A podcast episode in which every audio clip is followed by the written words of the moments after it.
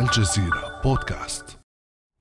نحن الآن في الأول من مارس عام ألف وتسعمائة وسبعة وأربعين في قلب مدينة القدس، ومن أحد شوارعها يطل نادي الضباط البريطانيين الذي أقامته قوات الانتداب البريطاني آنذاك، أثناء وجود مجموعة من الضباط داخل النادي.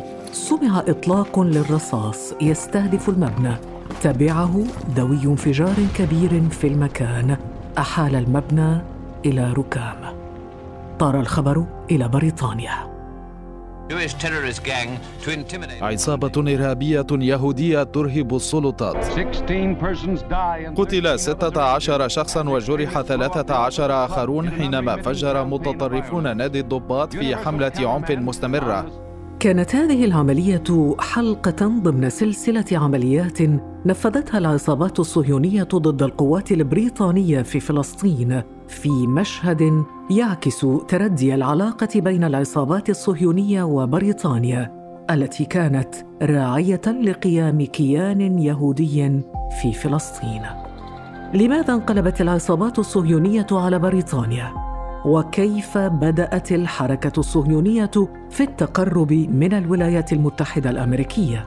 وكيف قامت العصابات الصهيونية بالتطهير العرقي بحق الفلسطينيين؟ بعد أمس من الجزيرة بودكاست، أنا خديجة بن جنا.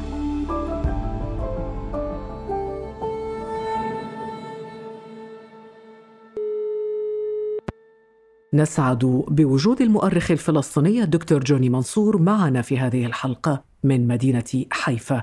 أهلاً وسهلاً بك دكتور جوني. أهلاً بك أستاذة خديجة. دكتور جوني، لنبدأ بالعلاقة بين العصابات الصهيونية وبريطانيا، كيف بدأت بالتدهور ولماذا؟ يعني أنا باعتقادي أن هناك حدث مفصلي ساعد على تدهور هذه العلاقات بالرغم من وجود خلفيات سابقة، ولكن هذا حدث مركزي وهو إصدار بريطانيا للكتاب الأبيض عام ألف وتسعمائة وتسعة وثلاثين. بهذا الكتاب اتهم اليهود والقيادات الصهيونية بريطانيا بأنها نقضت كل التعهدات السابقة بإقامة الوطن القومي اليهودي في فلسطين، وهم يعتبرون أن هذا الكتاب هو عبارة عن تراجع بالنسبة لهذه التعهدات والوعود.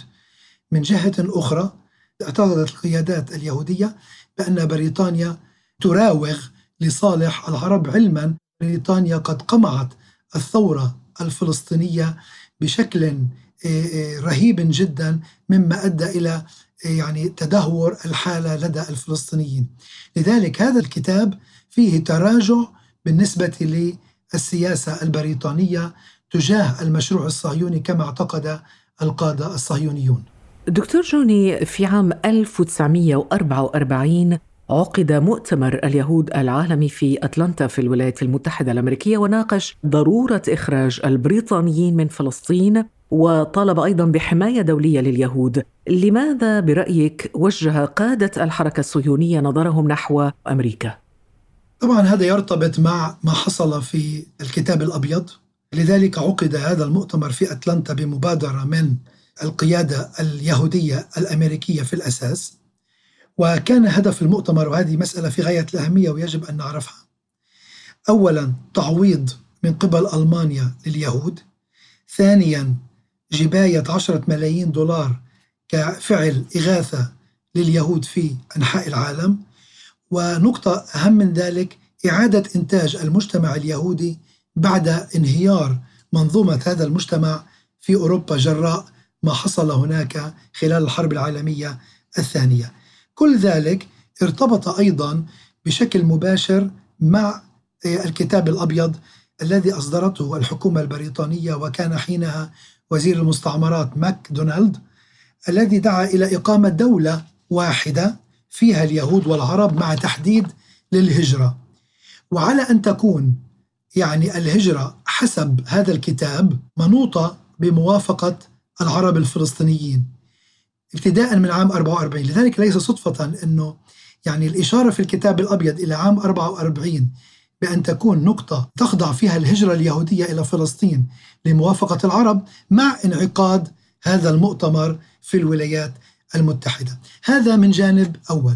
لكن علينا أن نستذكر أن هذا المؤتمر لم يأتي بشكل مفاجئ في عام أربعة وأربعين، إذ سبقه بعامين انعقاد مؤتمر بلتيمور في نيويورك، وهناك بدأت البوصلة الصهيونية تتجه نحو الولايات المتحدة لمواجهة سياسات بريطانيا المتراجعة عن تعهداتها ووعودها. لذلك كان هناك نوع من الإجماع الصهيوني بأن الكرة في ملعب الولايات المتحدة التي بدأت تظهر كقوة عالمية مؤثرة جدا خلال الحرب، في حين أن بريطانيا بدأت تتراجع من ناحية القوة العسكرية والمالية والتأثيرية في اتخاذ قرارات مختلفة. لذلك وضعت الصهيونية كل إمكانياتها في خدمة الولايات المتحدة، وهنا حصل هذا التقارب القوي جدا بين الصهيونية والولايات المتحدة. إذن دكتور، كما قلت البوصلة الصهيونية اتجهت نحو أمريكا، وحدث هذا التقارب الصهيوني الأمريكي، لكن كيف انعكس هذا التقارب على الأرض في فلسطين في ذلك الوقت؟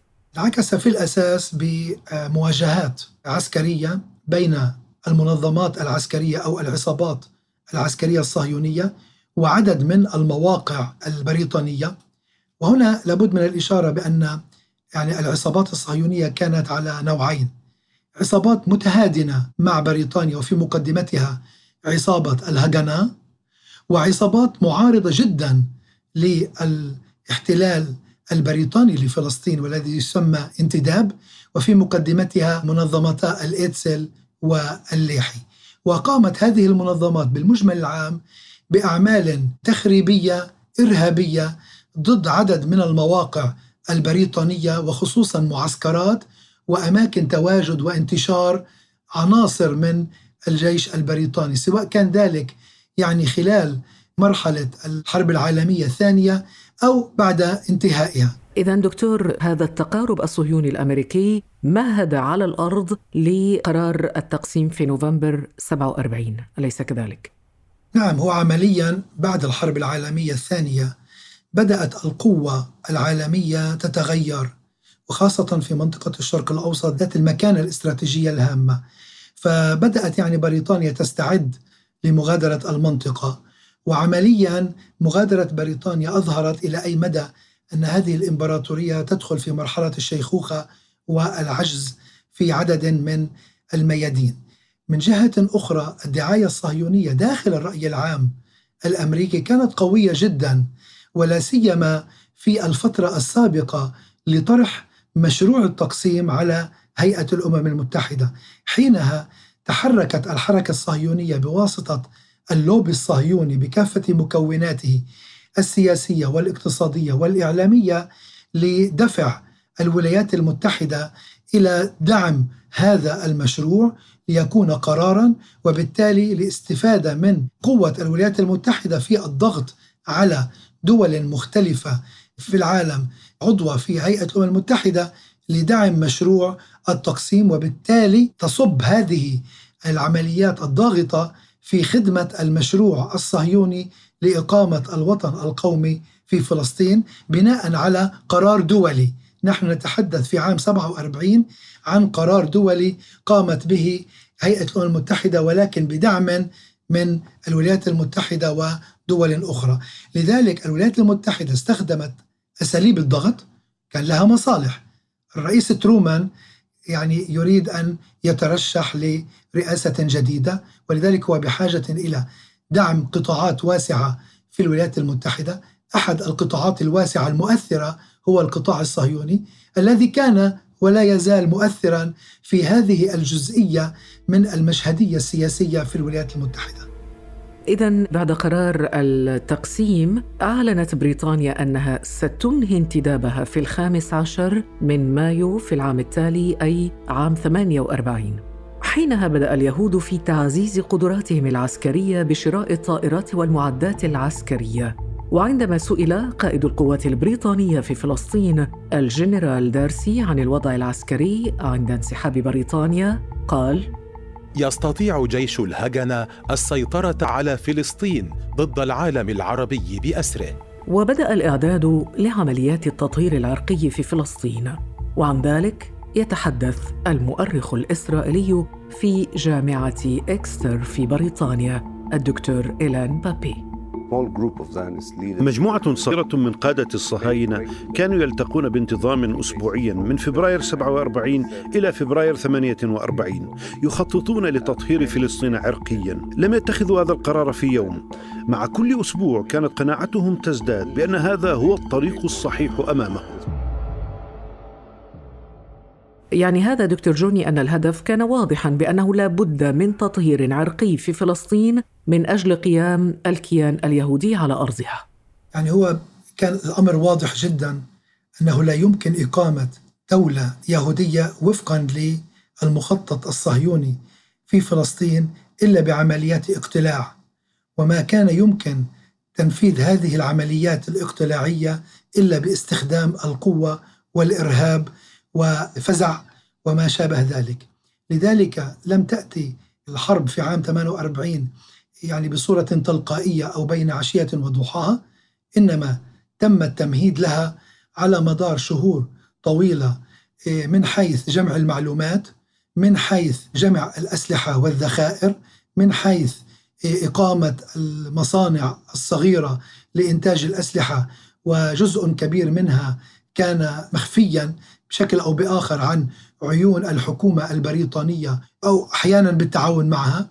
جزء كبير من الأسلحة أيضا تم السيطرة عليه أو تسريبه من المعسكرات البريطانية.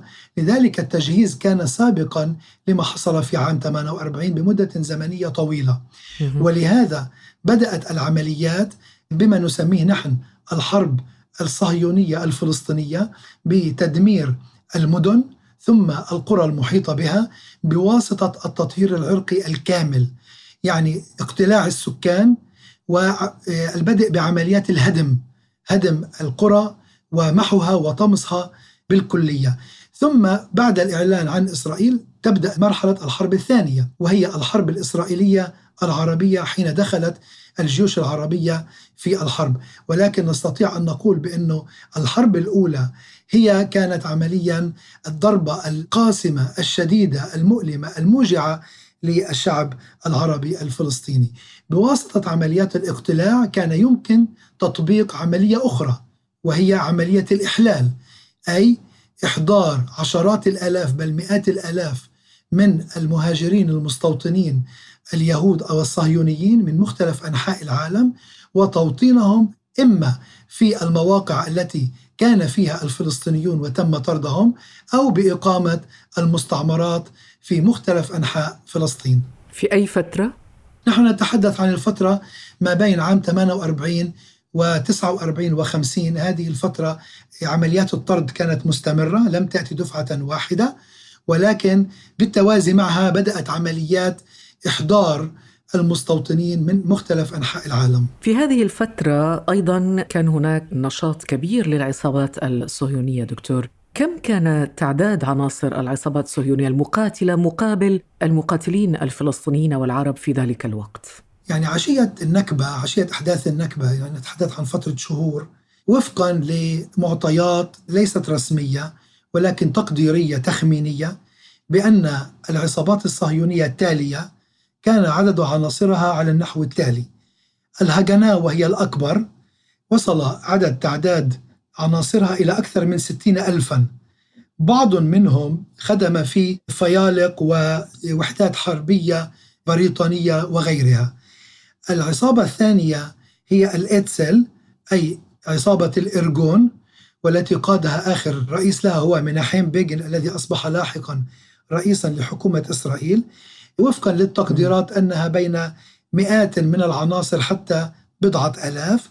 والعصابة الثالثة هي ليحي، وهي عبارة عن محاربو حرية إسرائيل، هذا بالترجمة، بضع مئات إلى بضعة ألوف. وقد نسأل لماذا لا يتوفر لدينا إحصاء دقيق، لأن هذه العصابات كانت تخفي عناصرها من ناحية العدد ومن ناحية الأسماء خوفاً من ملاحقات قوات الانتداب البريطاني ومخابرات الانتداب. وبعض منهم أيضا كان يعمل في التوظيف البريطاني، يعني هو في النهار موظف في حكومة الانتداب البريطانية وفي الليل هو إرهابي ضد هذه الحكومة التي يعمل فيها. لذلك بالمجمل العام نستطيع أن نقول أن العدد تراوح بين ستين ألفا إلى خمسة وسبعين ألفا من عناصر العصابات العسكرية الصهيونية. وأبرزها الهاغاناه.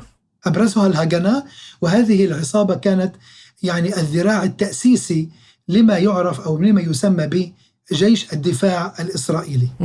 طب كيف كان يجري تسليح هذه العصابات دكتور؟ جزء كبير من أعضاء هذه العصابات وعلى وجه الخصوص الهاغاناه هم من سكان المستعمرات التي تعرف باسم المشافيم والكيبوتسات، وهذه تمتعت بنوع من الاستقلالية في إدارة نفسها. في عدد من هذه المستعمرات أقيمت هناك مصانع خفية لإنتاج السلاح والذخيرة. من جهة أخرى كانت هناك صناعات عسكرية بدأت تتأسس يعني بالتعاون مع الإنجليز ولكن بشكل غير رسمي. طرف ثالث أو مصدر ثالث هو استيراد السلاح. كانت هناك صفقات لشراء مخلفات جيوش الحلفاء من أوروبا وبعضها أيضا من فلسطين ومن مصر وغيرها وشمال إفريقيا، وتم إحضارها إلى فلسطين، إضافة إلى عمليات النهب والسلب التي قامت بها هذه العصابات لتخزين السلاح بكميات هائلة جدا لمحاربة الفلسطينيين والعرب، بعكس الادعاء الذي تنشره الرواية الصهيونية بأن المدافعين الصهيونيين لم يكن لديهم سلاح كما كان لدى الفلسطينيين والعرب. هذه أكذوبة وهذا تزوير للواقع التاريخي. وكأن التاريخ يستنسخ من جديد. يعني مناحيم بيغن كان شعار عصابته الإرجون خريطة لدولة يهودية على الأردن وفلسطين، وهو الحديث الذي يعود اليوم، أليس كذلك دكتور؟ هو يعني هذا الشعار يرمز إلى ما تؤمن به عصابة الإرجون، بأن أرض إسرائيل، هنا إشارة مهمة جدا لأنهم لا يستعملون مصطلح فلسطين، يستعملون مصطلح أرض إسرائيل، هي من البحر إلى ما وراء النهر، يعني هي تشمل فلسطين التاريخية وتشمل شرقي الأردن.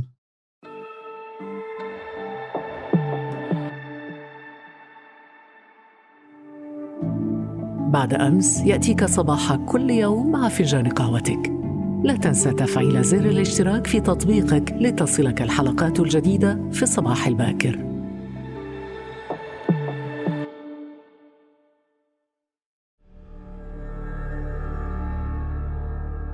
في فجر التاسع من إبريل عام ألف وتسعمائة وثمانية وأربعين انقضت وحدة من عصابات الإرجون وشتيرن على قرية ديرياسين وقتلت حتى الظهر مئة فلسطيني. كان هدف العصابات الصهيونية زرع الرعب في باقي القرى الفلسطينية التي ما إن سمعت بالجريمة حتى بدأ الكثير من أهلها بالنزوح عن قراهم.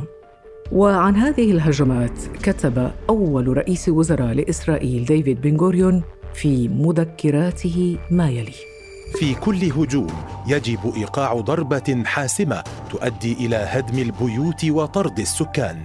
وقبل الموعد المحدد لإنهاء الانتداب البريطاني الذي كان مقرراً في مايو ثمانية وأربعين، قبلها بشهر أي في أبريل، انسحبت القوات البريطانية واستلمت قوات الهاغاناه والعصابات الصهيونية المئات من المقرات والمنشآت الخاصة بالجيش البريطاني، ثم بدأت في عملية التطهير العرقي بحق الفلسطينيين. وعن ذلك يقول الباحث في المذابح الصهيونية تيودور كاتس: حدث مرات عديدة أن الجنود الإسرائيليين، الجنود المختارين، أخذوا عشرة من الشباب إلى وسط القرية وأطلقوا النار عليهم وقتلوهم كي يرى جميع الناس ذلك فيهربون، وإذا لم يكن هذا كافياً كانوا يأخذون آخرين لقتلهم أيضاً.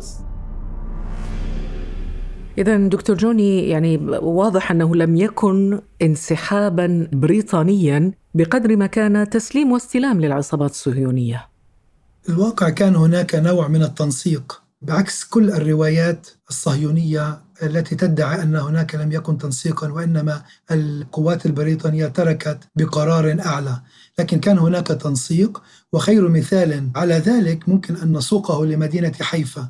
حيث أن قائد المدينة قام قبل المعركة الأخيرة التي جرت بين الهاغاناه وحركة المقاومة والدفاع عن المدينة، قام باستدعاء القيادة الصهيونية للهاغاناه وأخبرهم بقرار الانسحاب، وأنه يريد أن ينسحب من المدينة بهدوء وبدون أي إزعاج، وقام بعملية تسليم القواعد الحربية الكثيرة التي كانت منتشرة في المدينة وضواحيها، وبما في ذلك أنه سلم في النهاية الميناء والمطار. يعني هنا كان في عملية تنسيق واضحة بين الطرفين، وبالتالي هذا التنسيق ساعد على سيطرة العصابات الصهيونية ليس فقط على مواقع استراتيجية وإنما أيضا على أسلحة وذخائر على مختلف أنواعها. دكتور، ما الذي جرى بعد ذلك للمدن والقرى الفلسطينية؟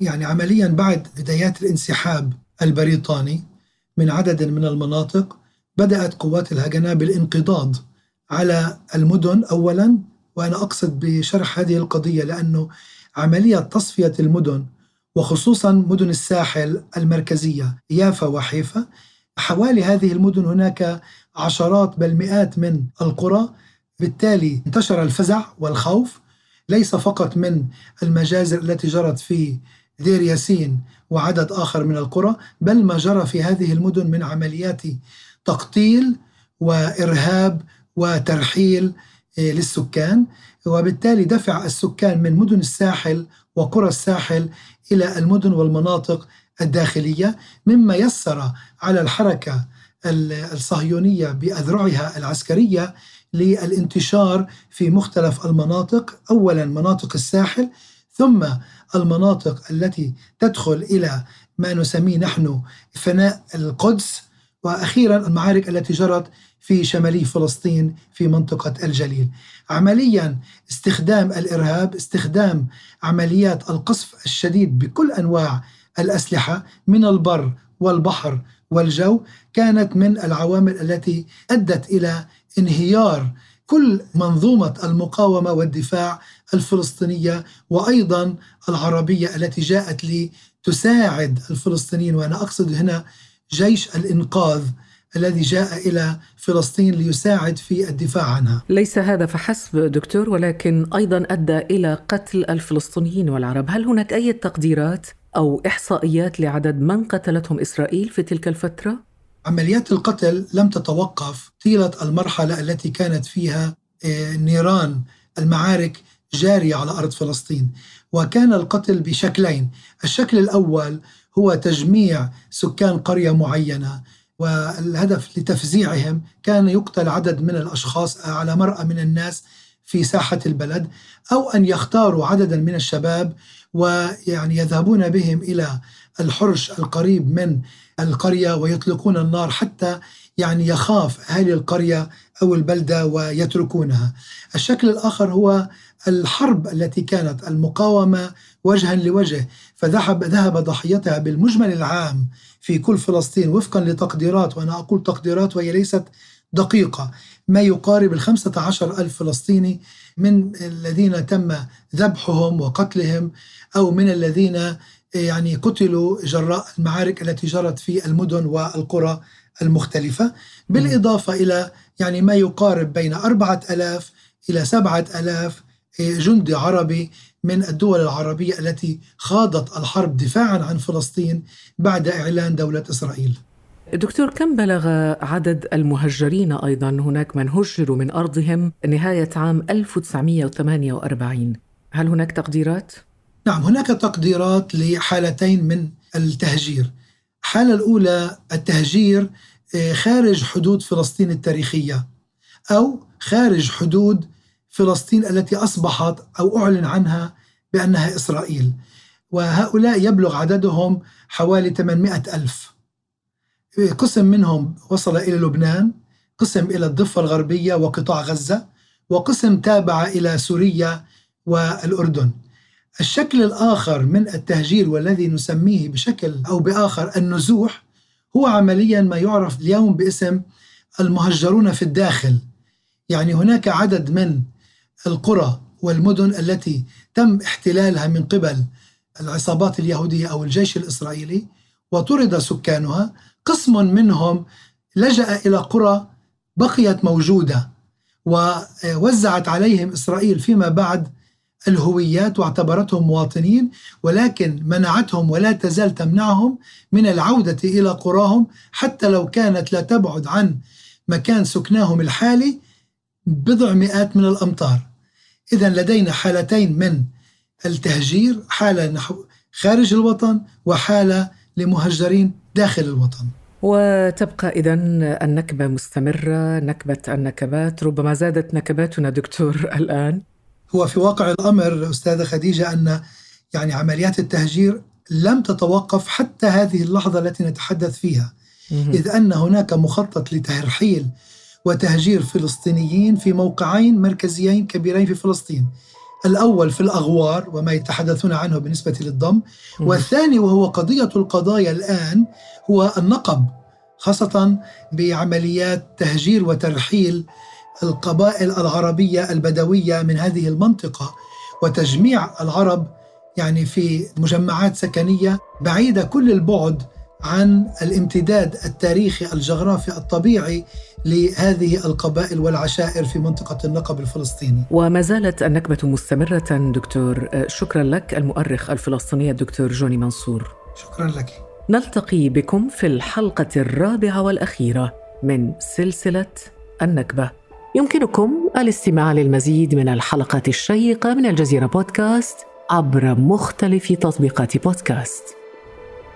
كان هذا بعد أمس.